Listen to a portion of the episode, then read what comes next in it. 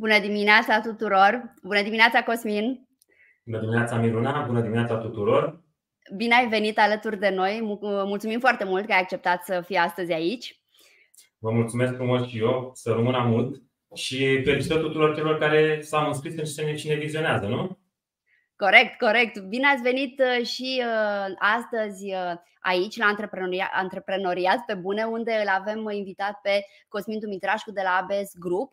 Scopul nostru astăzi este de a trece în revistă recente, faimoase modificări fiscale, care între timp de la ultima noastră discuție pe care am avut-o în live acum câteva săptămâni au intrat în vigoare, au fost publicate în monitorul oficial.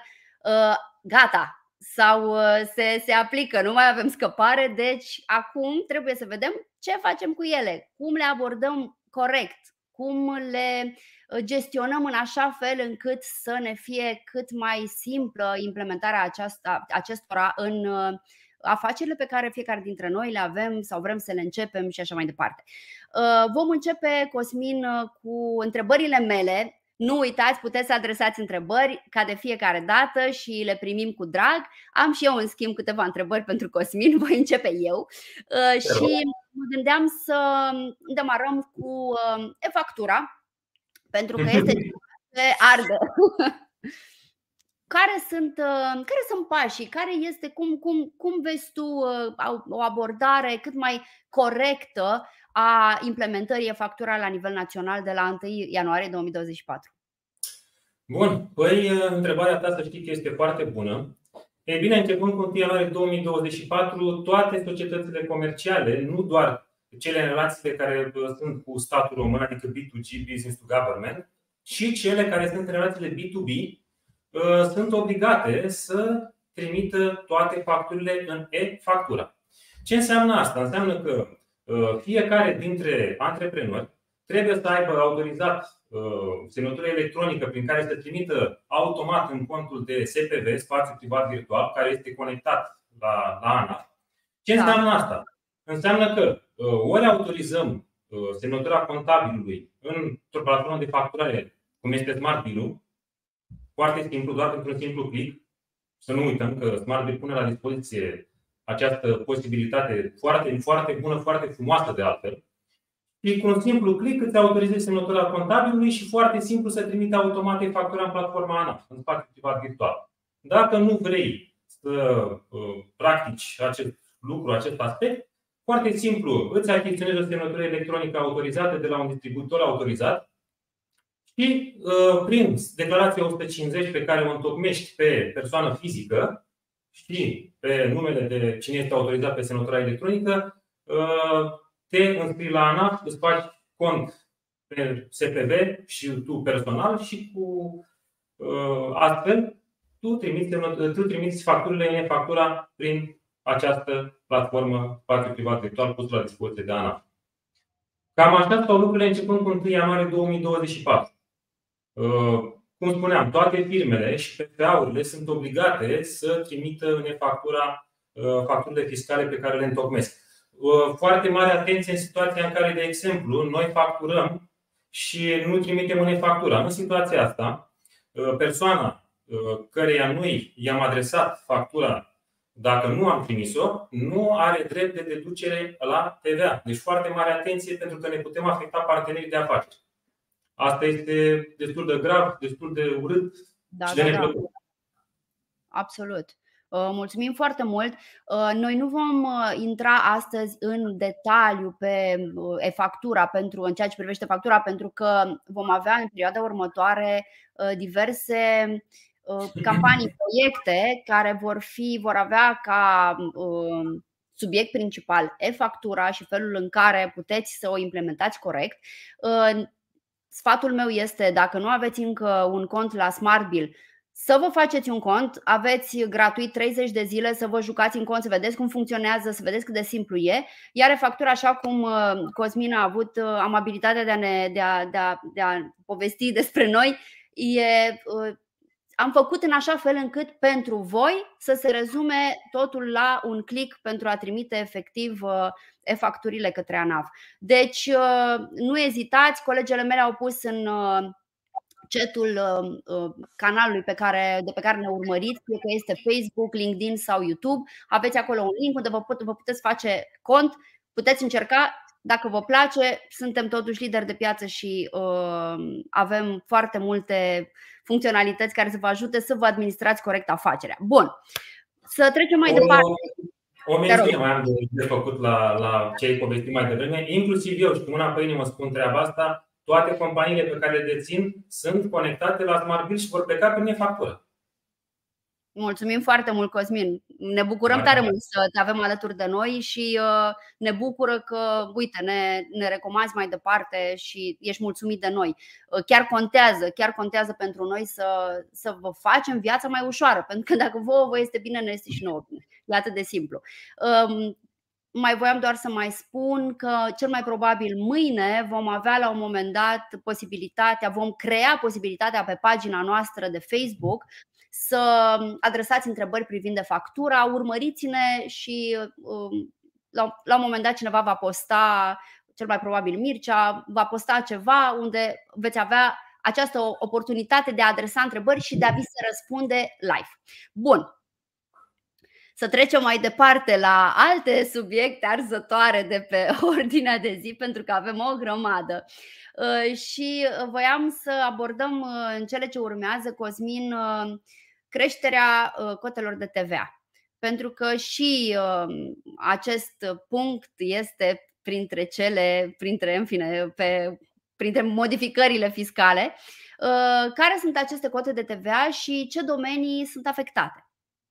Păi uh, o să încep să fac o paralelă între ce am povestit mai devreme cu e-factura, prin care am spus că cei care nu încarcă în e-factura nu vor avea drept de deducere partenerii lor și ca să exemplific mai departe, după cum bine se cunoaște pe teritoriul României, există mai multe cote de TVA.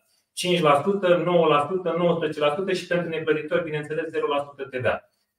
Ei bine, ce se întâmplă începând uh, cu noile modificări legislative?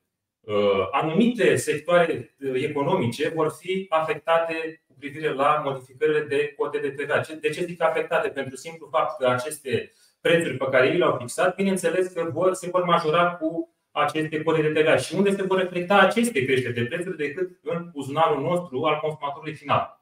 Și acum o să-mi doresc să exemplific câteva din uh, creșterile de TVA, cote de TVA. Uh, de exemplu, berea fără alcool trece de la, de la cota de 9% la 19%. Dulciurile trec la fel, de la 9 la 19%. Singurele excepții cu privire la dulciuri Uh, sunt la renumiții cozonaci și la biscuiți. Uh, da. La fel, ce se mai întâmplă? De la cotă de 5% trece la 9% pentru produsele eco-bio, panouri fotovoltaice, uh, bilete la bâlciuri, nu știu, sunt acele transporturi turistice, în scop turistic, nu știu, cum o cănița, habar care se practică pe la munte, e bine și acestea trec de la 5% la 19%. E bine, asistăm la o serie de creșteri de uh, cote de TVA, de modificări de cote de TVA, care, cum povesteam și mai devreme, se vor reflecta cu siguranță în buzunarul nostru și al consumatorului final. Uh, nu pot să zic decât că sunt un pic dezamăgit, iar mai departe, uh, cum spuneam și în alte dăți, fiecare, dacă ne înțelegem unii pe ceilalți, vom să trecem cu bine peste ceea ce urmează în momentul de față. Da, nu prea avem de ales oricum. Trebuie să rămânem uh, uniți și să avem exact. de celălalt. Și uite că um, mi se pare foarte important, apropo de ce ai spus acum, uh, ca relația dintre antreprenori și contabili să se, uh, să se întărească, să se, pentru că este momentul ca antreprenorii să se informeze corect să uh, își ajute contabilii, scopul fiind să ne fie bine, să trecem, adică să implementăm corect aceste modificări, nu să tragem unii de alții și să iasă un haos general. Păi, uh, dacă să facem o paralelă foarte scurtă la ceea ce urmează să povestim puțin mai târziu, în minutele următoare, uh, mă tem că fiecare contribuabil în parte nu va avea de ales decât să-și întărească relația cu profesionistul său contabil, mai ales că discutăm de niște plafoane la caserie care nu pot fi amânate după o lună pe alta. Dacă antreprenorul nu își rezolvă caseria și după o zi pe alta în situația în care lucrează cu cash, cam nasol. Cam da. nasol, într-un limbaj mai puțin academic. Corect, corect. Uh, mulțumim frumos. Hai să trecem mai departe. Uh, nu uitați că ne puteți adresa întrebări, vă invit să o faceți. Avem o întrebare, între timp s-a și răspuns, dar ți-o adresez oricum, Cosmin. Pe Facebook, Miraia Cristescu întreabă dacă am fost micro până în septembrie și am devenit acum pe profit, de la 1 ianuarie pot deveni din nou micro? Nu. I s-a și răspuns către cineva pe Facebook. Mulțumim, mi se pare foarte um, frumos, este minunat că, uite, am creat aici o comunitate și că ne ajutăm unii pe ceilalți, este absolut minunat. Uh, vă invit să continuați și să ne adresați în continuare întrebări. Bun, crește de asemenea și salariul minim pe uh, economie. De ce ne poți spune despre asta? E bine, uh, salariul minim pe economie a crescut deja cu 1 octombrie și la pentru toate sectoarele, mai puțin cele de construcții și sectorul agroalimentar. Cum s-a realizat această creștere? Practic, guvernul a stabilit că de la 3.000 de lei trecem la 3.300 de lei. Uh, implicit, această creștere de salariu uh, s-a raportat, nu știu dacă fac bine calculele acum în gând, undeva la vreo 100 și ceva de lei în buzunarul uh, salariatului, iar restul sunt taxe și impozite către bugetul de stat. La, la sectorul construcțiilor și sectorul agroalimentar, avem, avem de-a face cu următoarele două creșteri de salarii. Și imediat voi povesti și ce implică aceste creșteri de salarii. E bine, la sectorul construcțiilor, salariul minim pe economie s-a majorat începând de la 4.000 de lei la 4.582, iar pentru sectorul agroalimentar a trecut de la 3.000 de lei la 3.436. Uh, în buzunarul salariatului, că despre el este vorba, vor rămâne fix același salariu ca și până acum. Ce se schimbă de fapt este că doar o contribuție de asigurări sociale de sănătate uh, se va adăuga. Cu alte cuvinte, se mărește salariul minim pe economie uh, doar pe hârtie în buzunarul angajatului. Nu se mărește cu absolut nimic, doar taxe în plus la salarizare. Uh, cu 10% evident contribuția de asigurări de sănătate. Ce pot să mai menționez referitor la această poveste este că pentru sectorul construcțiilor, în situația în care depășim plafonul de venit brut 10.000 de lei, tot ceea ce depășește se colectează taxe și impozite uh, salariale neplafonate, adică inclusiv, uh, cum povesteam mai devreme, și impozite, se rețin toate taxele efectiv. Aceeași poveste și pentru sectorul IT. Ce depășește 10.000 de lei brut, aceeași poveste. Se rețin toate taxele și impozitele salariale. Fix același lucru și la sectorul agroalimentar. Uh, de menționat și faptul că la sectorul construcțiilor și la sectorul IT, în situația în care avem un contract de muncă și la altă firmă, pentru că, după cum bine se știe, se pot uh, uh, avea mai multe uh, contracte de muncă, mai multe locuri de muncă. Doar un singur contract de muncă se beneficiază de aceste facilități. Al doilea contract de muncă, al treilea contract de muncă, cu alte cuvinte, nu beneficiază de nicio facilitate, toate taxele și impozitele se rețin fără nici cea mai mică problemă de către bugetul de stat, de către statul român prin intermediul Uh, administrație fiscală. Ok. Mulțumim. Nu știu cât de plăcut este vestea asta, pentru că exact cum povesteam mai devreme.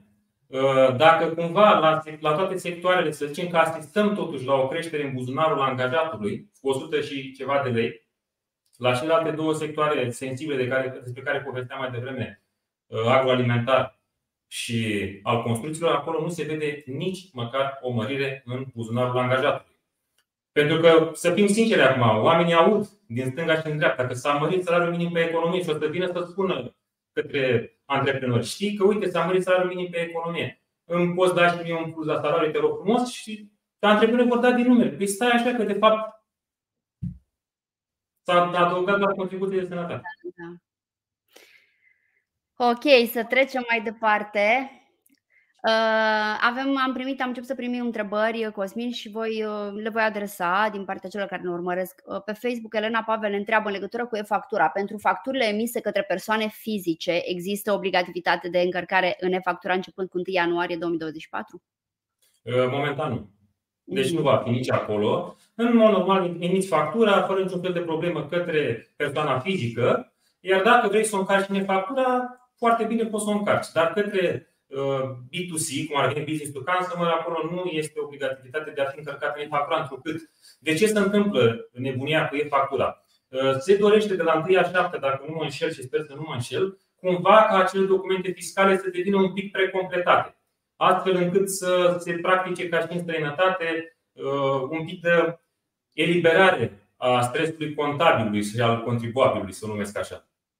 Cu alte cuvinte, devin precompletate dacă se țin de cuvânt uh, cei din Ministerul Finanțelor Publice și uh, tipurile vor să limiteze toată birocrația de până acum. Uh, ce pot să zic este că, având în vedere faptul că uh, facturile se vor sincroniza una cu cealaltă, implicit uh, de la toate băncile putem, cred că de la toate băncile, sper să nu mă înșel, putem să exportăm acel fișier XML sau raportul pe care ele îl generează astfel încât să ne fie munca mult mai simplă pentru noi contabili și acum, cu limitările la caserie, cu siguranță vor exista mai puțină muncă uh, pentru contabil, cum povesteam și mai devreme. A, o să fie o perioadă de foc în care noi va trebui să ne consiliem clienții îndeaproape și de fapt prin care trecem deja, cum îți povesteam, uh, foarte puțin somn am avut în ultima perioadă. Uh, da, foarte, foarte puțin somn în ultima perioadă și eu simt că perioada asta se va prelungi până spre anul viitor. Și de ce spun asta? Pentru simplu fapt că anul trecut, când mi-aduc aminte bine, nu mai știu, parcă 15 iulie, a fost publicat în monitorul oficial, ordonanța de guvern numărul 16, practic a dinamitat anul trecut uh, uh, sectorul privat.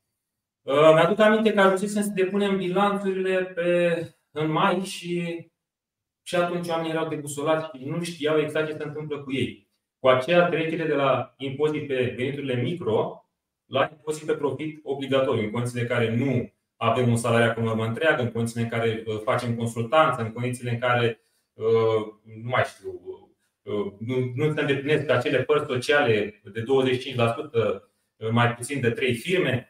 Cu alte cuvinte, acele prevederi legislative încă sunt în vigoare. Deci fără nici cea mai mică uh, discuție, sunt în vigoare în momentul de față. Pentru că de ce menționez treaba asta? Am, am auzit și am văzut cu ochișorii mei contabili care au întrebat, domnule, uite că s-a publicat în momentul de față și practic dacă cumva nu îndeplinim uh, uh acele dispoziții, trecem de la 1% la 3%.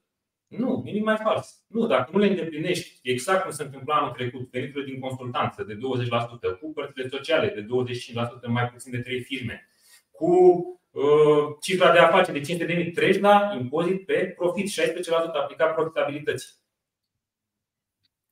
Da, Um, suntem un pic nedormiți cu toții, vă spun sincer. Deci dacă mai e ceva, dacă patinăm un pic de aia. Uh, voiam, voiam să mai fac o remarcă apropo de, de întrebarea Elenei uh, de factura um, în legătură cu facturile emise către persoane, persoane fizice. Pentru cei care emit în B2C, către persoane fizice și care nu sunt obligați să depună e-factura, să trimită e-factura, în fine, prin sistemul e-factura, nu m-aș lăsa pe o ureche, pentru că, și te rog, Cosmin, să mă corectez dacă greșesc, dacă unul dintre acei C, B2C, da, utilizatori, dacă unul dintre ei cere factură pe firmă, automat vă regăsiți într-o relație B2B și automat trebuie să trimiteți e-factura. Corect? Perfect, de acord. Și oricum sfatul meu. Pentru că, este, cum povesteam mai devreme la Uh, la, la introducere. Deci este doar un simplu click prin Smart Build, se trimite factura automat. Serios, deci chiar nu e foarte greu. Da. De ce să nu stau să trimit toate facturile, astfel încât să stau da, liniștit? Da. E clar, noi suntem, eu sunt foarte fericită că na, Cosmin ne vorbește atât de frumos despre noi, dar chiar așa este. Uh, și încă o dată vă, vă aduc aminte că vă puteți face cont ca să vă jucați în aplicație, să vedeți cum funcționează, să vedeți cât de simplu este. Uh, colegele mele vor, au lăsat mai devreme un link de creare de cont direct în chaturile respective pe canalul pe care sunteți. Vă invit să îl accesați, să vă faceți cont și să vedeți uh, singuri cum e și, într-adevăr, nu mai există riscul ăsta pentru că s-au ocupat colegii noștri, colegii noștri care sunt în apartamentul de produs la Sibiu, cu asta se ocupă, se asigură că au implementat tot, tot ce era în acel standard, că de fapt asta este, asta este sistemul uh, național de facturare electronică, ROE Factura. Este un standard pe care autoritățile l-au transmis, pe care îl impun uh, și pe care noi l-am implementat undeva în spate în aplicație ca voi să nu trebuiască să faceți asta și să, cum spunea Cosmin, să dați pe click pe buton și să, să fie asta totul. Bun. Cosmin am mai primit, mulțumim încă o dată, mă fericită. Am mai primit o întrebare pe YouTube. Salariile, întreabă cineva, se pot plăti cash? Salariile în continuare se pot plăti cash fără nici mică problemă. Deci, salariile în continuare, indiferent de valoarea lor, pot în continuare plăti cash prin caserie, niciun fel de problemă. Ba chiar s-ar putea să existe acea problemă cu anumiți oameni care nu stau la, nu știu, nu stau în oraș, nu, nu au card bancar, etc. și care oamenii pur și simplu altfel nu-și pot primi salariul. Ei bine, guvernul nu a limitat această prevedere, pot oamenii să-și încaseze foarte niște salariu prin caserie, fără niciun fel de problemă, nefiind plafonată problema pentru partea de salarizare, creștere de taxe și impozite, colectare și așa mai departe, treburile astea nu sunt limitate. Mm-hmm, super. Uh, altcineva întreabă dacă e ok cu tine, Cosmin, voi mai prelua din întrebările primite, că sunt destul de multicele. Uh, pe YouTube o altă întrebare din partea uh, Doinei. Pentru creșterea impozitului micro de la 1% la 3% trebuie depusă de 700? Pentru creșterea impozitului de la 1 la 3% nu trebuie depusă de 700, întrucât este tot impozitul pe veniturile micro-întreprinderii. În schimb, uh, fiecare dintre noi va trebui să selectăm în declarația respectivă, în momentul în care faci în declarația 100, în momentul în care facem uh, și în momentul în care o întocmim și o depunem către Ministerul Finanțelor Publice. Uh, ce se întâmplă? Sunt anumite categorii de sectoare care ele vor fi obligate by default să aplice 3%, nu neapărat că depășesc cifra de afaceri de 60.000 de euro, adică 300.000 de lei, care este apropo și pentru TVA această cifră de afaceri. Mhm. Sectoarele care sunt obligate să, depu- să plătească uh, by default, cum povesteam mai devreme, uh, impozitul de 3% sunt cele din Horeca, IT și Sănătate. E bine, toate aceste entități comerciale, uh, SRL-uri care sunt cu cod CAEN de, cum povesteam mai devreme, în aceste trei sectoare, sunt obligate, chiar dacă nu realizează cifra de afaceri mai devreme amintită de 60.000 de euro, obligate să plătească impozit de 3%. Ce observăm? Ei bine, observăm faptul că impozitul se triplează. Chiar dacă discutăm și spunem în esență că, băi, hai lasă că e 1%, e 3%, nu e diferență foarte mare de la 1 la 3. Dar hai să facem exercițiul de imaginație. Dacă cumva avem facturi emise în cuantum de 100.000 de lei, înmulțit cu 1%, dacă cred că calculez bine și încă, chiar dacă nu prea sunt dormit în ultima perioadă, este 1000 de lei, nu? E, observăm faptul că dacă aplicăm 3% la impozit la cifra de afaceri mai devreme întreabă de 100.000 de lei, cu alte cuvinte, plătim de 3 ori mai mult, 3.000 de lei. Deci lucrul ăsta nu este foarte confortabil pentru cineva care are un business micuț.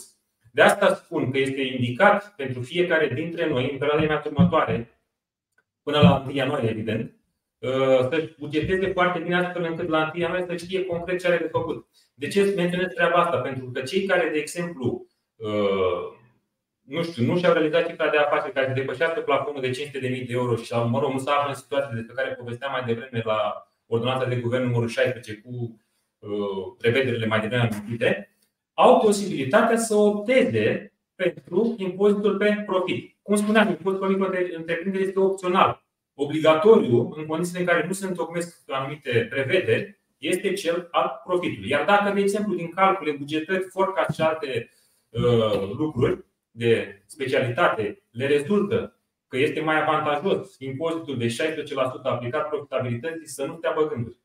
Pentru că, exact cum povesteam mai devreme, să triplează impozitul la micro. Pentru da. mine, de exemplu, este rentabil cel la micro-întreprindere, întrucât fac servicii de contabilitate, expertiză contabilă și uh, consultanță de specialitate și atunci nu prea am ce cheltuieli să bag pe societate.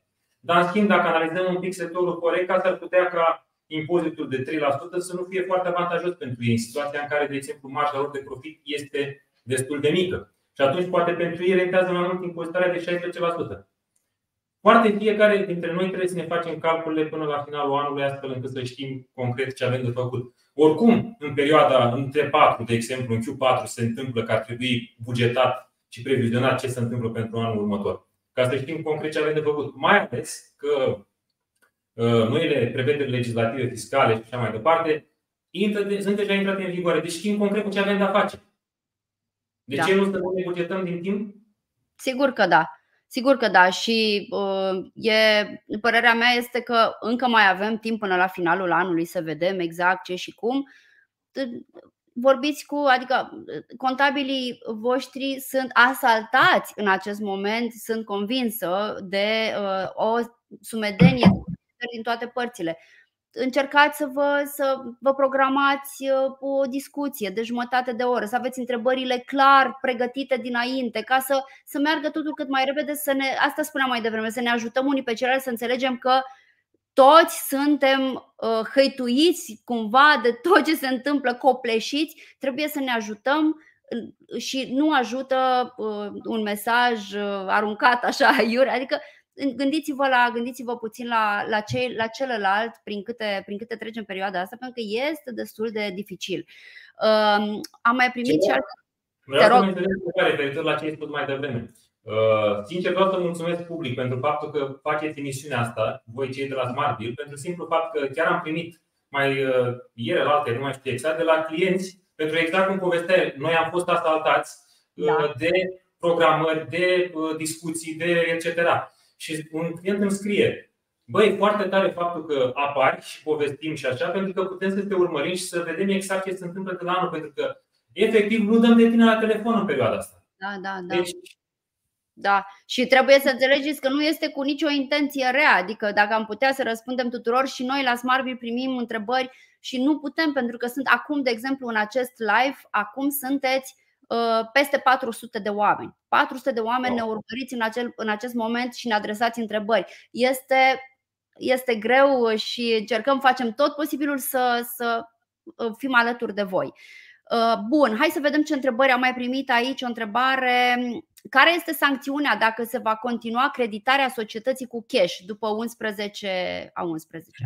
Dacă nu mă înșel și sper să nu mă înșel, Uh, pentru că sunt foarte multe, undeva la 20-25 de mii de lei este sancțiunea pentru creditarea cu cash. Este doar interzis să mai credităm cu cash noi ca și administratori, asociați, uh, uh, proprietari de business. Efectiv, după data de 11 noiembrie, 11 noiembrie cred că pică în weekend, e bine, după 13 noiembrie, fiecare dintre noi nu mai are voie să crediteze cu cash caseria și o să fie și o fază funny. Oricum, eu nu prea știu să fac glume, dar o să spun treaba asta, dar în momentul în care discutăm efectiv despre uh, partea de caserie, este uh, cu siguranță vom povesti puțin mai târziu. Da, da, da. E pe listă, da. Uh, bun, o altă întrebare din partea Eugeniei. Restaurant poate trece prin opțiune la impozit pe profit de la 1 ianuarie? Cu siguranță. Bun. O altă întrebare din partea Marianei. La construcții, facilitățile se acordă la funcția de bază. La funcția de bază se acordă și în anii precedenți? Același lucru. Păi nu, uh, și la, și la uh, celelalte erau. Nu, scuze. Mhm. Deci, în situația în care mai am multe locuri de muncă, se acorda și în, și în partea cealaltă. De acum înainte nu se mai acordă. Ok. Uh, pa, pa, pa. Pe YouTube am primit o întrebare din partea Simonei. În acest moment sunt SRL nou înființat la impozit pe profit 16%. Dacă în 2024 mă angajez în propria firmă, pot trece la micro? Uh, ce pot să spun este că foarte bine ai făcut că ai uh, ales impozitarea la profit pentru simplu fapt că în momentul de față suntem în noiembrie. E bine, din noiembrie până în decembrie sunt doar două luni fiscale. Ce înseamnă treaba asta? Că dacă tu, de exemplu, reușești să îți faci o previzionare foarte bună în momentul de față și să-ți dai seama că este mai bine pentru tine să aplici pentru micro-întreprindere, bine, începând cu 1 ianuarie, poți opta să fii micro-întreprindere dacă din calcule îți iese mai bine uh, ceea ce urmează să fie impozitat. În schimb, dacă tu, de exemplu, alegeai în momentul de față să fii la impozitarea micro și realizai în perioada imediat următoare faptul că băi, nu e foarte bine ceea ce pățesc și că voi fi impozitat mai mult decât e cazul, ei bine, începând cu 1 ianuarie, nu mai puteai să treci la impozitarea micro Așa cum este făcută legea în momentul de față, uh, nu poți să mai revii la opțiunea de a fi impozitat la micro în condiții în care deja ai fost anul acesta. Mm. Deci, cu alte cuvinte, ai fost în 2023 la micro și vrei uh, să treci la impozitarea profitului fără niciun fel de problemă. Dacă ai fost uh, anul ăsta Uh, micro și ești obligat să treci la profit, e bine, nu poți să mai revii niciodată. Așa cum e făcută legea în momentul de față. Am înțeles. Mulțumim frumos, Cosmin. Um, Alexandra ne întreabă pe YouTube. Înțeleg că există și pentru PFA obligativitatea de a încărca facturile emise nefactura sau care sunt cazurile în care există obligativitatea de încărcare nefactura? Exact cum povesteam și încă de la începutul live-ului, și toate firmele și PFA-urile sunt obligate să raporteze în e-factura începând cu 1 ianuarie 2024. Astfel că iau discuția. Un simplu soft de facturare care permite uh, transmiterea din factura, rezolvați problema foarte simplu. Dacă nu, efectiv, uh, vă faceți voi semnătură electronică, uh, vă înscrieți în SPV și transmiteți prin intermediul uh, Ministerului Finanțelor Publice. Voiam să mai spun, uh, Alexandra, pentru tine, pentru toți aceia dintre voi care mai aveți întrebări legate de factura, urmăriți-ne. Cel mai probabil este planul și sperăm să se realizeze, dar cel mai probabil mâine vom uh, uh, face o postare, vom posta pe Facebook, iar în acea postare voi veți putea adresa întrebări și un consultant uh, cu care noi vom colabora pe acest mini-proiect vă va răspunde în timp real întrebărilor pe factura. Este doar primul proiectel de acest gen, vor urma și altele pentru că înțelegem noi ne-am încurcat în anumite uh, în prevederile factura. Noi ne-am certat în echipă pentru că fiecare înțelesese altceva. E normal să aveți întrebări și de aia suntem aici ca să încercăm să, să vă răspundem. Deci rămâneți aproape, urmăriți-ne și veți, veți primi răspunsuri. Mai departe, Cătălin Constantin pe YouTube întreabă uh, CMI-urile care facturează către Casa de Asigurări vor trimite roe factura? Uh, CMI-urile care facturează către Casa de Asigurări de Sănătate, în primul și în primul rând, încă de acum trebuie să trimită prin factura pentru simplu fapt că această Casa Națională de Asigurări de Sănătate este instituție de stat. Este business to government. Deci avea obligația încă de acum să trimită prin factură. Uh-huh.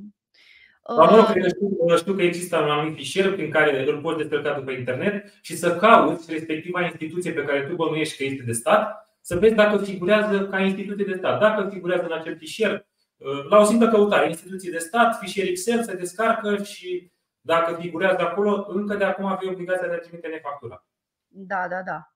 Voi uh, a revenit, cred că o secundă să mă asigur, eu mă uit la întrebările voastre.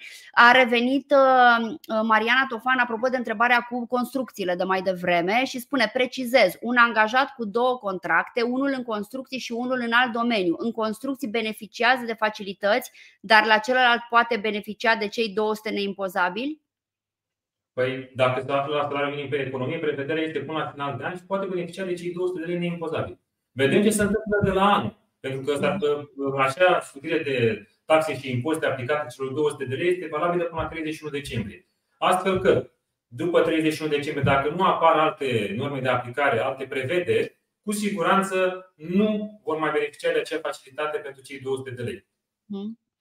Ok, am primit o întrebare uh, anonimă OUG 89 pe 2023 completează ordonanța de urgență 67 pe 2023 privind instituirea unei măsuri cu caracter temporar de combatere a creșterii excesive a prețurilor la unele produse agricole și alimentare. De când intră în vigoare? Din 27 octombrie sau 10 zile de la publicarea în monitor oficial?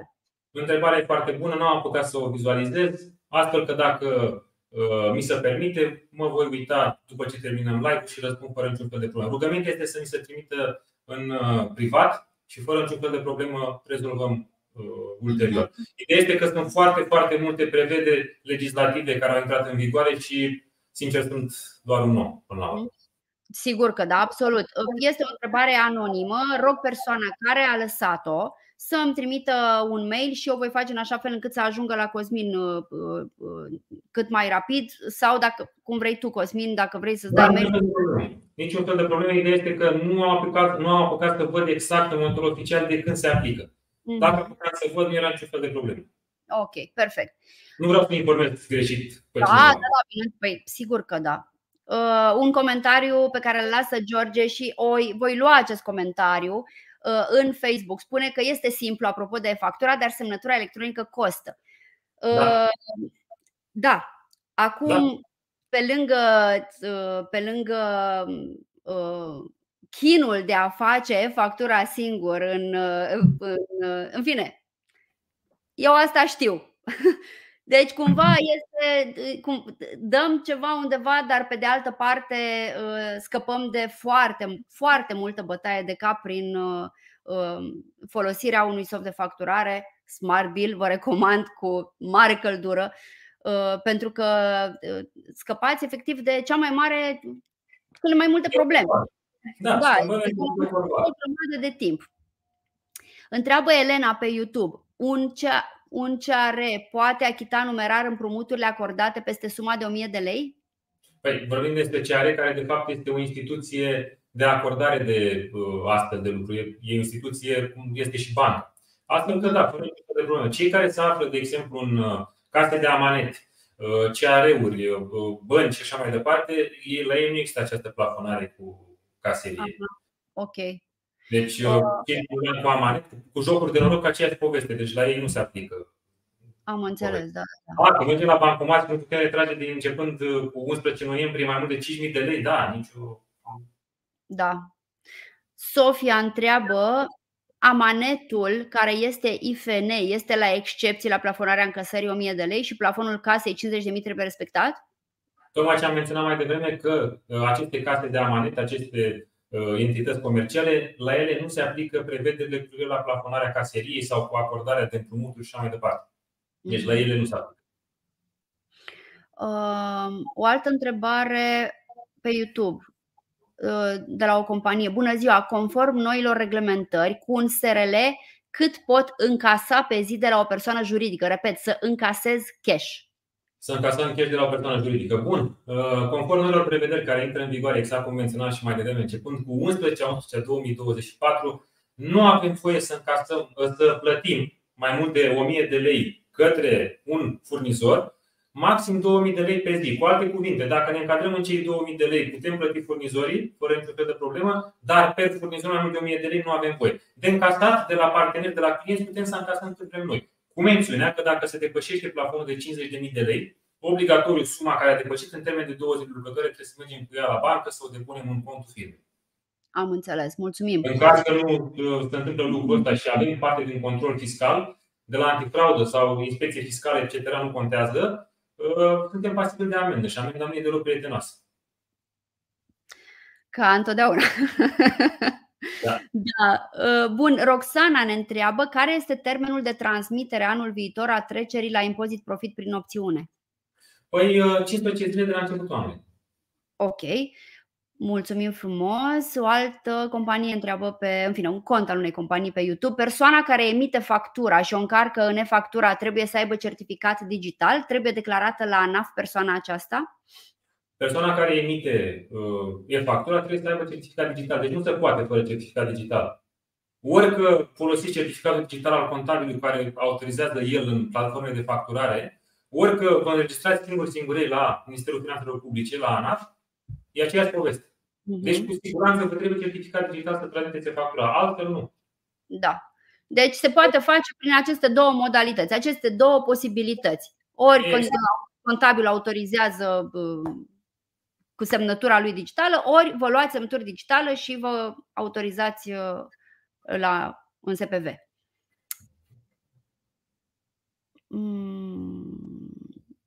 Pentru cei care emit facturi către parteneri externi, avem obligativitatea de a transmite uh, e-factura? Întreabă deci, George. Pentru cei care emit uh, către partenerii externi care nu se află pe teritoriul României, nu există obligativitatea de a trimite în factura, factura respectivă. Ok. Fără este... Spune, emitem o factură către cineva din uh, Franța, habar n-am, care e X, uh, uh LTD, etc. Deci nu există obligativitatea de trimiterea acestei facturi în factura, fără niciun fel de problemă. Ok. Uh, Cosmin, dacă depinde această depinde de natura uh, tranzacțiilor, adică pentru bunuri și pentru servicii este același lucru, da. Dacă facturăm pentru bunuri sau servicii către un partener extern, e același lucru? Este fix același lucru. Uh, un bun, Mirela Matei pe YouTube. Un ONG care are ca și activitate principală în statut furnizarea de servicii de formare profesională facturează peste 300.000 de lei, devine plătitor de TVA, deși este organizație non-profit? Uh, să știi că întrebarea este foarte bună și profit de ocazia asta să menționez lucru, că următorul lucru, și anume, în situația în care deci o, o, o, cum zice, organizație non-guvernamentală, în speță ONG-ul, care este organizat ca și asociație, ce se întâmplă? În condițiile în care aceste servicii pe care ei le practică nu sunt de, de social, cum ar veni, să fie de sponsorizări sau donații, sunt efectiv, cum zice, trebuie impozitate cu 16%. Practic, între activități economice.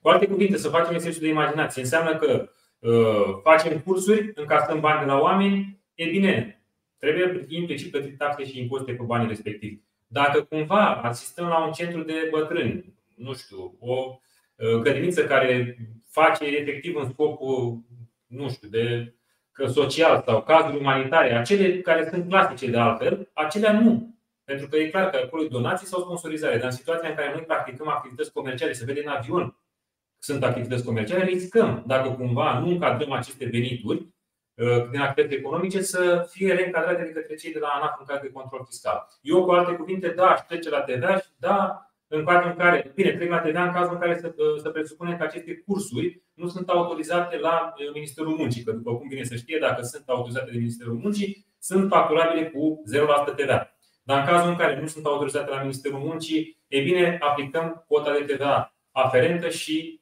bineînțeles, taxăm. Ok, mulțumesc frumos. Uh, Marina întreabă pe Facebook dacă avem patru caserii la patru puncte de lucru, plățile către furnizori în suma de 1000 de lei uh, se iau pe fiecare caserie sau, cum, sau cumulat pe unitate? Ei bine, așa cum este făcută legea și publicată în monitorul oficial, uh, sincer este făcută la nivel de uh, unitate economică, entitate economică, cum ar veni. Și acum facem un exercițiu de imaginație și discutăm despre acele supermarketuri care sunt deschise mai multe chiar în același oraș, nu uh, în țară, pur și simplu. Deci ne raportăm strict la un supermarket care are mai multe puncte de lucru în același oraș. Ei bine, cum fac aceste supermarketuri să limiteze plafonarea? Sau și mă întreb, e bine, a venit legea 70 pe 2015 updatată în momentul oficial, care spune că de fapt este pe nivel de caserie și nu la nivel de unitate. Uh, eu am sunat în, în call center la Ministerul Finanțelor Publice, la ANAF, să cer, am întrebat, iar uh, răspunsul lor, uh, bine, neoficial, ci pur și simplu la telefon, a fost că trebuie să limităm la 50.000 de lei per unitate. Adică avem 50 de puncte de lucru, este 50.000 de lei per 50 de puncte de lucru. Ori, sincer, nu stau și mă gândesc, mi este imposibil să cred că se poate uh, asta.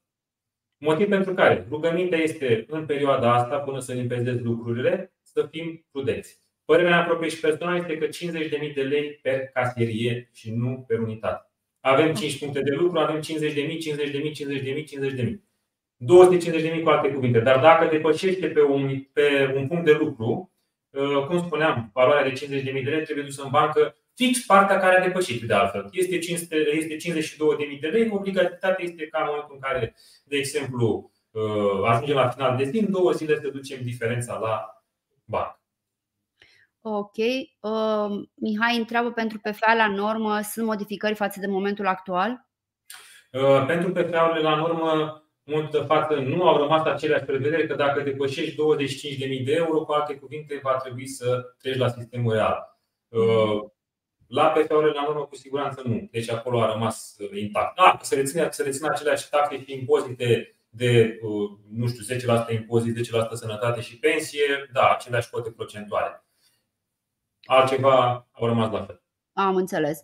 Uh, mai întreabă cineva dacă pentru livrări intracomunitare în UE este necesar să facturăm clienții prin factura. A spus mai devreme Cosmin că nu este nevoie pentru parteneri externi.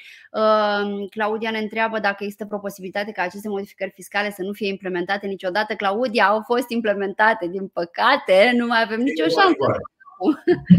Terminat. Și trebuie să le respectăm, altfel suntem pasibili de amenzi, care Absolut. nu sunt deloc confortabile.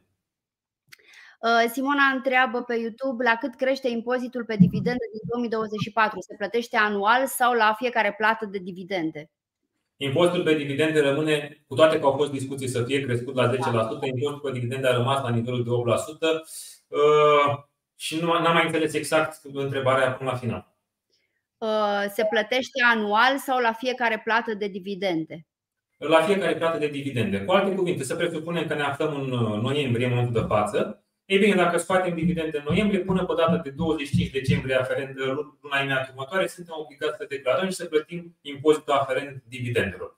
Ce pot să menționez în continuare este că dacă se depășește cuantumul de 6, 12 și 24 de salarii, ei bine, suntem obligați să depunem și declarația unică pe persoană fizică, care, atenție, nu are nicio legătură cu firma. Adică să nu dați cu pietre în contabil că sunt obligați să vă depune da. declarația unică pe persoană fizică, pentru că nu e, nu, nu e datoria lor treaba asta.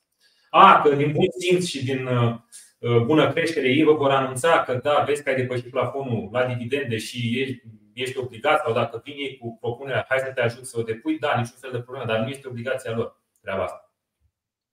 Ok. Um, pe lângă, uh, continuă Simona, pe lângă impozitul pe dividende mai sunt și alte taxe care se plătesc când plătim dividendele? Când plătim dividendele în prima instanță, se face reținere la sursă și plătește societatea acel impozit, iar în exact cum povesteam mai devreme, dacă depășim cele 6, 12 sau 24 de salarii, uh, suntem obligați să depunem și declarația unică. Ca să facem și un exercițiu de imaginație, să presupunem că în acest moment s-au depășit uh, cuantum la 6 salarii. E, Uh, prin internet, în 30 de zile de la depășirea celor 6 salarii minime brute pe, pe economie, contribuabilul respectiv, persoană fizică, are obligația de depunere uh, declarației unice uh, prin care anunță și notifică ANAF cum că el a depășit cele 6 salarii. Dacă cumva în perioada următoare mai depășește încă alte 12 depășește și cele 12 salarii, practic vii cu rectificativă la declarația unică prin care tu spui că ai depășit 12 salarii. E bine, dacă depășești 24, devine altă rectificativă. Depinde foarte tare cum uh, și în ce fel au loc lucrurile. Dacă ai depășit din prima 24, nu mai vii cu absolut nicio declarație unică rectificativă și implicit la anul până pe data de 25 mai ești obligat să plătești sănătatea aferentă dividendelor. Care, dacă nu mă înșel, uh, la 3.000 de lei, demulțit cu 24, uh, înseamnă 72.000 7200 de lei sănătatea maximă aferentă dividende la an. Mhm. Bun, hai să trecem mai departe. O să mai preiau, o să mai iau și eu din întrebările pe care le aveam uh, pentru tine, pentru că, na, vreau. uh, să vedem unde am mai ajuns noi cu. cu deci, ajunsesem la. Am discutat despre salariul minim și uh, următorul punct pe agenda mea era creșterea taxelor și impozitelor la firme și PFA-uri. Bun, păi la firme, la cele care sunt plătoare de impozit pe profit, treaba este foarte simplă. În situația în care depășim 500.000 de euro cifră de afaceri, rămâne aceeași impozitare de 16% aplicat profitabilității, adică venitului brut, că mai sunt cheltuielile deductibile sau venituri neimpozabile departe de mine treaba asta, pur și simplu știm foarte clar că aplicăm profitului. Uh, formula contabilă în momentul de față nu e nevoie să o spun, e efectiv procentul de 60% aplicat profitului. Deci nu venitului, ci profitului. Uh, ce se întâmplă mai departe din punerea micro Cum povesteam și mai devreme, uh, de la 1% în situația în care depășim cifra de afaceri de 300.000 de lei, trecem la 3% impozitare. Practic se triplează impozitul. Iar acele firme care se află în acele sectoare de activitate, cum povesteam mai devreme, la sănătate, Horeca și IT, implicit aplică impozitul de 3% începând cu 1 ianuarie 2024. Dacă se află, bineînțeles, uh, uh, cum povesteam. Uh, în schimb, deci la, la SRL-uri să presupunem și să spunem de fapt lucrurile pe noi, nu este atât de mult de povestit. Partea urâtă și mai puțin plăcută pentru cei care au PFA-uri abia acum începe. E bine, să presupunem că avem de-a face cu un PFA care este în sistem real și realizează venituri din activități independente. Iar când zicem, când ne referim la PFA-uri, ne referim inclusiv la acele profesii liberale care sunt organizate sub formă de cabinet, ne referim la întreprinderile individuale, ne referim la întreprinderile familiale și persoanele fizice autorizate, bineînțeles. Deci toate aceste entități comerciale pe care le-am numit mai devreme sunt încadrate în categoria generic vorbind PFA. Da? Ei bine, începând cu 1 ianuarie să schimbă uh, regulile jocului. Ce înseamnă asta? Impozitul rămâne, bineînțeles, 10%. În schimb, ne aflăm între 6 și 60 de salarii, sănătatea nu mai este plafonată la cele 6, 12, 24 de salarii. Cu alte cuvinte, am realizat un venit brut de, nu știu, de un profitabilitate, să dau un exemplu, de 100 de mii, e bine, plătim impozit 10%, 10.000 de lei, plătim sănătate 10.000 de lei, plătim pensie plafonată la 12 sau 24. În cazul de față plătim la 24 de salarii. A fost în discuție inclusiv pensii la 36 de salarii, dar până la urmă a rămas doar la uh, cele 24 cel mult. Și acum, dacă facem un exercițiu de imaginație, cum povesteam mai devreme, am luat calcul de 100.000 de lei, dar dacă există cineva care vrea să povestim concret un, un subiect, putem. Și spunem așa, 10.000 de lei impozit, 10.000 de lei sănătate și la care pentru faptul că la anul ne situăm la nivelul din ce se estimează la 3.500 de lei minim pe economie, că practic doar ce s-a mărit, dar mai mărim un pic, avem de-a face cu 3.500 ori 24, reiese 84 de lei, la care aplicăm 25% procent. Ceea ce înseamnă că dacă ne gândim puțin, 100.000 de lei profit, din care 20.000 de lei impozit și sănătate, la care se mai adaugă încă 21.000. Ce înseamnă asta? Că ne situăm cu taxele la PFA-uri, cu alte cuvinte, aproape de 50%. Ei bine, cam taxele sunt și la salarii. Care mai este scopul a avea un PFA în condițiile astea? În condițiile în care la PFA, bineînțeles, trebuie să te confrunți cu dependență, trebuie să te confrunți cu uh, fiscalitate, trebuie să ai contabil în cazul în care nu ești capabil să duci PFA-ul la, la, uh, să ai grijă de el, să ți-l administrezi. Cu toate că prin legea societăților, prin legea societăților comerciale sau prin legea care uh, este în vigoare, PFA-urile nu au, voie, nu au nevoie de un contabil angajat pe firmă sau nu, nu știu, un contabil care să le administreze PFA-ul cum este și cazul la SRL-uri. Ei bine, ce spuneam mai devreme, asistăm la o creștere de taxe la PFA-uri foarte mare. A, da, este rentabil un PFA în situația în care avem venituri foarte mari, de sute de mii sau milioane. Ei, în condițiile astea, da, poate există o rentabilitate pentru că implicit este plafonarea aceea la 60 de salarii sau la pensii la 24 de salarii. Dar câte PFA-uri sunt de astfel de, de gen? Nu? Da, așa Ei, este.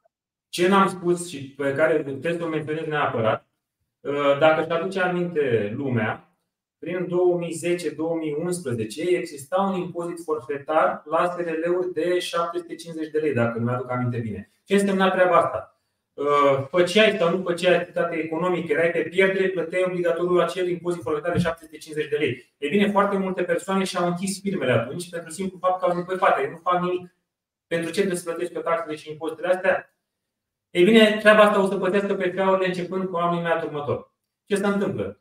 Cum spuneam, 6-60 de salarii. Cu alte cuvinte, nu faci nimic pe PFA, plătești, taxele, plătești sănătate raportată la 6 salarii minime pe economie. 3500 de lei de mulțit cu uh, 7 înseamnă, cred, dacă nu mă înșel, 21.000 de lei. Ei bine, la anul faci, nu faci, cum a zis Gică Hagi, ai nevoie la poartă, plătești 2100 de lei obligatoriu sănătate pe, la an. Nu știu da. cum de poveste. Uh, hai să vedem. Uh, voiam să mai discutăm așa despre. Uh, noi ne apropiem de o oră. Te rog frumos, Cosmin, să ne spui dacă te grăbești uh, uh ca să okay să mai, să mai sărim puțin de ora noastră. Sunt foarte multe întrebări pe care voi ni le-ați adresat în continuare, multe întrebări primite pe cele trei canale. Dacă nu vom răspunde la toate întrebările voastre în timpul live-ului, poate reușim ulterior să răspundem pe parcursul zilei de astăzi sau de mâine. Cosmin, cum vrei și tu, dacă aveți timp și disponibilitate și mai rămân întrebări la care nu am răspuns, Uh, cum, cum vă este vouă ok. Uh, iar dacă, dacă cumva există uh, și după acest live, exact cum spune Miruna, dacă există alte neclarități, întrebări pe care voi le aveți, cu mare rugăminte să nu dați cu hate, o să răspund fiecăruia în parte, dar în limita timpului disponibil da. pentru că Aia da. e, Adică dacă putem, dacă putem răspundem, dacă nu, credeți-ne că plouă cu întrebări și vă invit să reluați discuțiile pe care le-am avut la antreprenoriat. Pe bune am mai avut uh, o discuție despre aceste modificări fiscale înainte să fie publicate, dar în esență au fost aceleași, deci discuția rămâne valabilă. Uh, e o discuție pe care am avut-o în uh, la început de, acum o lună, la început de noiembrie, cred, cu Cristian Rapcencu. Deci vă invit, uitați-vă la discuția asta, uitați-vă la discuția cu Cosmin, care va rămâne disponibilă pe, uh, pe YouTube. Sunt foarte multe întrebări care au primit răspuns și am observat, vă spun din experiență, întrebările se repetă. Bă, sigur veți găsi răspunsul la întrebarea pe care o aveți. Rare sunt acele spețe atât de uh, ciudate sau de, în fine, uh, greu de Am avut o întrebare mai devreme și vreau să intervin cu privire da. la plafon, caserie la PFA. E bine, în momentul de față este o inepție publicată în monitorul oficial, cum că și aceste PFA-uri ar trebui să se raporteze la cei 50.000 de lei plafon de caserie, pentru că s-ar încadra în acele entități comerciale despre care sunt stipulate în monitorul oficial. E bine, PFA-urile nu raportează caserie. Și dacă există o chestie foarte frumoasă la partea cu PFA-urile, uh, pe lângă ce am spus mai devreme, care nu este plăcut, e bine la impozitare, este că aceste PFA nu trebuie să-și, să bată capul cu privire la plafonul de 50.000 de lei aferente caseriei. Deci acolo nu există așa ceva PFA, nu țin caserie. Am înțeles. Uh, mulțumesc frumos, Cosmin. Hai să vedem ce mai mai aveam pe, pe lista mea imposibilitate de a mai chita amenda în 15 zile. Ce ne poți spune despre da. asta?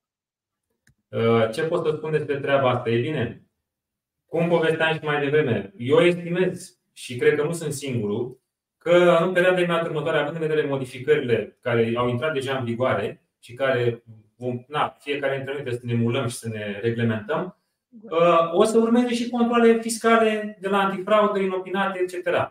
E bine, în situația în care presupunem că organul fiscal instituie și ne avertizează cu o amendă, e bine, această amendă nu mai poate fi plătită în termen de 15 zile ca și până acum la jumătate. E bine, nu doar amenda de la organul fiscal, ci toate amenziile.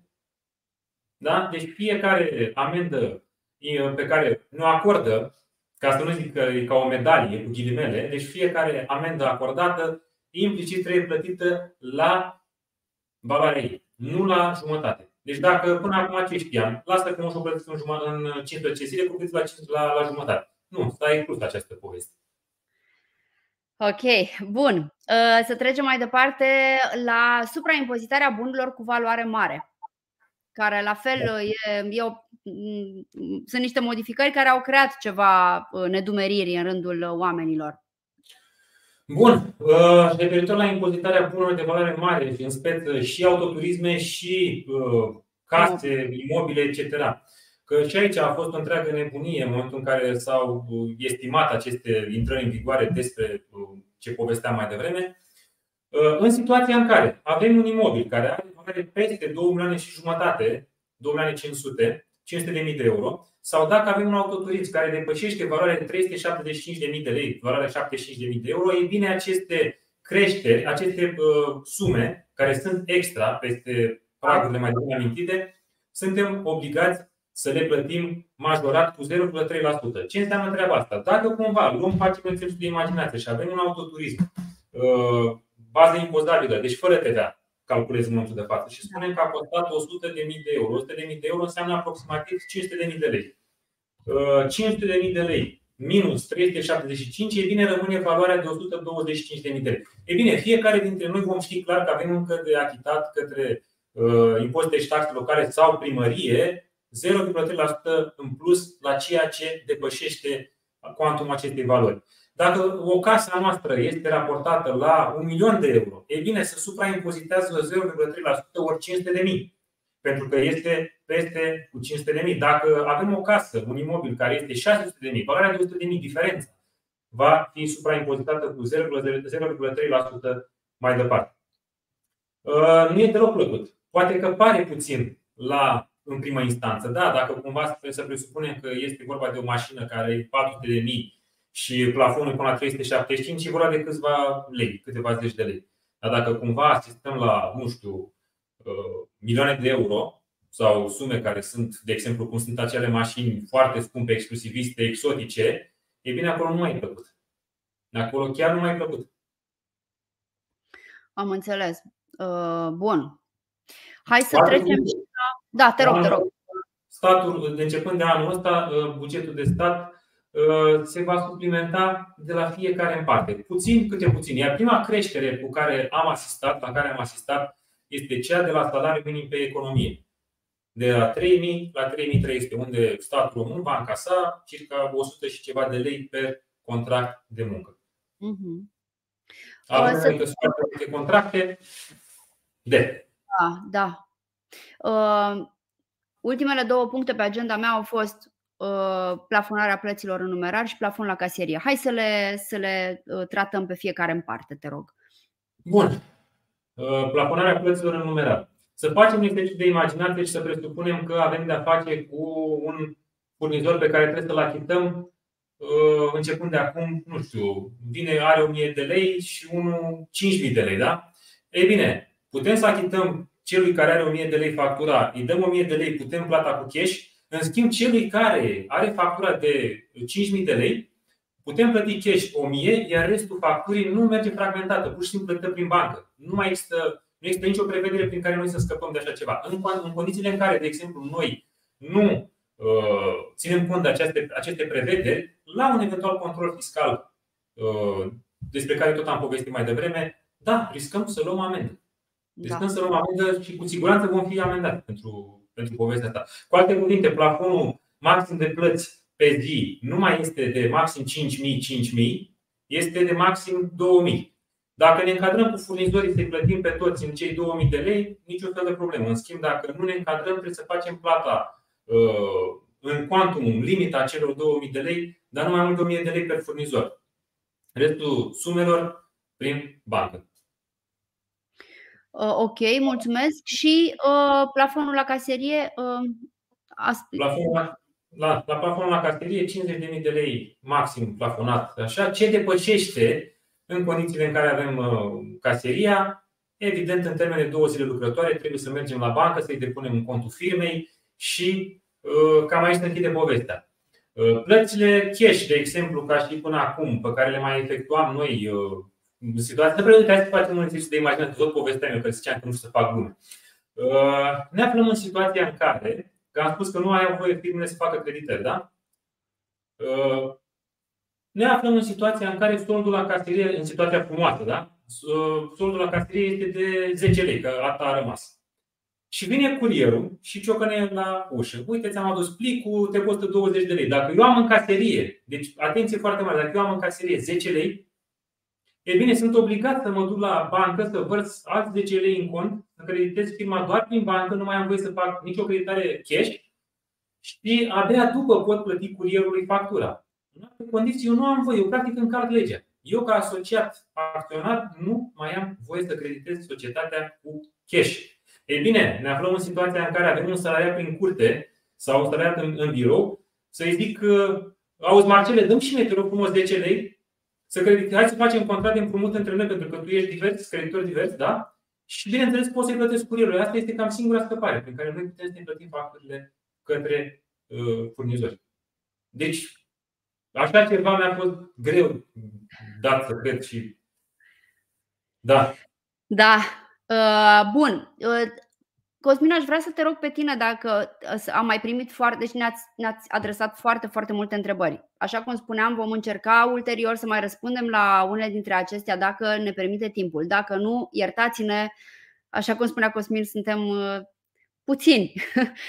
Dar dacă, te rog, te rog, dacă, mai ai, dacă ai văzut o întrebare la care ai, care n-a, crezi că ar fi util? Vreau să mai menționez trei lucruri, trei aspecte. Și anume, primul, de la an, crește inclusiv uh, impozit, crește inclusiv, uh, datorăm inclusiv CASS și la tichete de masă, începând cu 1 ianuarie 2024, astfel că cei care vreți să dați tichete de masă angajaților să știți că veți raporta în continuare extra 10%, pentru că de la anul ce să vezi, plătim foarte multă sănătate. Guvernul crede că trebuie să fim sănătoși și atunci trebuie să o plătim. Bun, Uh, tot raportat la treaba asta, inclusiv acele vouchere de vacanță vor suporta sănătate extra. Uh, ce vreau să mai spun, pentru că inclusiv treaba asta uh, înțeleg că este cu debusolare totală, din mai multe direcții s-a auzit ideea că nu putem să mai plătim în condițiile în care facem acele, cum se numesc, hotărâri AGA de 5.000 de lei, cum să și raporta până acum, Că ce făcea antreprenorul? Făcea 10 hotărârea AGA de 10.000 de lei și practic își scădea, își scădea soldul la caserie cu cei 10.000 de lei. E bine, da, asistăm la o decizie a instanței de judecată prin care a văzut că un anumit agent comercial a făcut vădit uh, echilibrarea soldului din caserie cu mai multe hotărâri AGA plafonate uh, la 10.000 de lei. Da, există situația în care anumiți agenți comerciali, în cazul în care vor fi controlați și amendați de către ANAF, da, să li se instituie inclusiv la instanța de judecată în cazul în care se va constata că a fost rea credință. Dar în situația în care să presupunem că asistăm la o hotărâre a GAI, să presupunem un profit anual de 20.000 de euro, asta înseamnă 100.000 de lei, da? Dacă tu faci o hotărâre AGA raportată la cei 5.000 de lei, este arhi suficient în care tu să-ți cazi caseria fără niciun fel de probleme. Asta este opinia mea și mi-o susțin și dacă cumva, oricum rămâne la atitudinea organului fiscal în momentul în care te va controla. Dar asta este opinia mea și mi-o susțin. Ok. Pentru că există o grămadă de uh, sfaturi, de, uh, nu știu, în care oamenii au spus, anumite, anumiți profesioniști au spus, nu domnule, deci 5.000 punct. Din tot profitul să presupunem că ai un milion de euro profitabilitate, nu, doar 5.000 ai voie cash, restul ți dai prin bancă. Nu. Din punctul meu de vedere, nu e ok treaba asta. Dacă tu faci hotărâri AGA multiple, dar atenție, încă o dată spun, uh, hotărâri AGA care să nu se vadă din avion că tu ai, ai manipulat soldul la casterie astfel încât să. Pentru că na, este foarte interpretabil, se vede din. E de. Na, cum povesteam până, până mai devreme. Da, da. Uh, bun. Uh, mulțumim frumos. Suntem de peste o oră în live și uh, uh, am răspuns multora dintre întrebările voastre. Mulțumim foarte mult. Mai o întrebare și cu asta o să, o să te rog, te rog, te rog, te rog. Uh, Sofia Sas, dacă nu mă înșel, a întrebat despre titularul unui PFA. Da, foarte bună întrebare și trebuie să o menționăm. În condițiile în care ne aflăm cu un contract de muncă uh, cu full-time da? și avem uh, și un PFA care nu realizează venituri sau realizează sub 6 salarii, da, nu este obligat să raporteze uh, sau să plătească CASS la an, începând de la an. Deci foarte avem un contract de muncă full-time, prin acest contract de muncă nu mai suntem obligați să raportăm și să plătim contribuția la asigurări de sănătate începând cu 2024. Dar dacă ne situăm în situația în care nu realizăm nimic, nu avem nici contract de muncă full-time, ei bine, suntem obligați la acea plată la sănătate în cuantum de 2100 de lei cu anul imediat următor. Uh, vă văd uh, comentariile. Ne rugați să mai stăm o oră și că este nevoie. Credeți-ne că am stat încă 20 de ore dacă s-ar putea, dar uh, nu putem. În schimb, uh, eu vă promit că vom încerca să răspundem acestor întrebări, vom face în așa fel încât să răspundem. Ca alternativă, dacă nu ați făcut-o încă, vă invit să vă înscrieți pe blogul SmartBill. Uh, pe blogul nostru da? Vă înscrieți, e, e gratuit, pur și simplu vă înscrieți ca să puteți să primiți articole din partea noastră. Ă, puteți să lăsați comentarii. Noi răspundem comentariilor lăsate la întrebărilor lăsate în comentarii la articole. Nu răspundem pe loc, dar răspundem în ă, câteva zile, nu noi, nu eu, ci uh, colaboratorii noștri care sunt experți contabili, oamenii cu care noi colaborăm de ani de zile și care uh, ne, uh, ne ajută în zona aceasta pentru a putea să rămânem alături de voi și a putea să vă ajutăm în a înțelege și în a desluși misterele acestor modificări fiscale. Deci, în cazul în care nu ați primit răspuns astăzi aici. Dacă nu veți primi astăzi, mâine, vom vedea noi cum ne organizăm dacă putem. Dar dacă tot nu se întâmplă la acest lucru, uh, nu este din ravoință, uh, a fost este din lipsă de timp, vă rog lăsați pe blog pentru că noi vom reveni către voi ulterior. Pentru cei care au trimis sunt două, trei întrebări anonime. Trimiteți-mi mie uh, un mail la miruna.ursache.aronsmarbil.ro și o să vă trimit o să încercăm să răspundem celor care n-au vrut să fie să-și dezvăluie uh, datele personale și este perfect ok, că de-aia am creat acel formular. Uh, nu-mi trimiteți toți mail-uri că nu o să pot să vă răspund.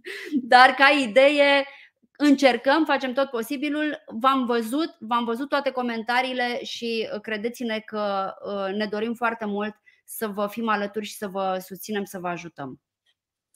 Ce vreau să mai menționez, dacă permiți, te rog, te rog. Este în momentul de față, această intrare în vigoare cu privire la codul fiscal s-a întâmplat practic concomitent cu Halloween. Deci da, este un fricoșător. După cum se poate observa în spatele meu, colegele mele au întins niște punze de paianjen cu liliace, etc.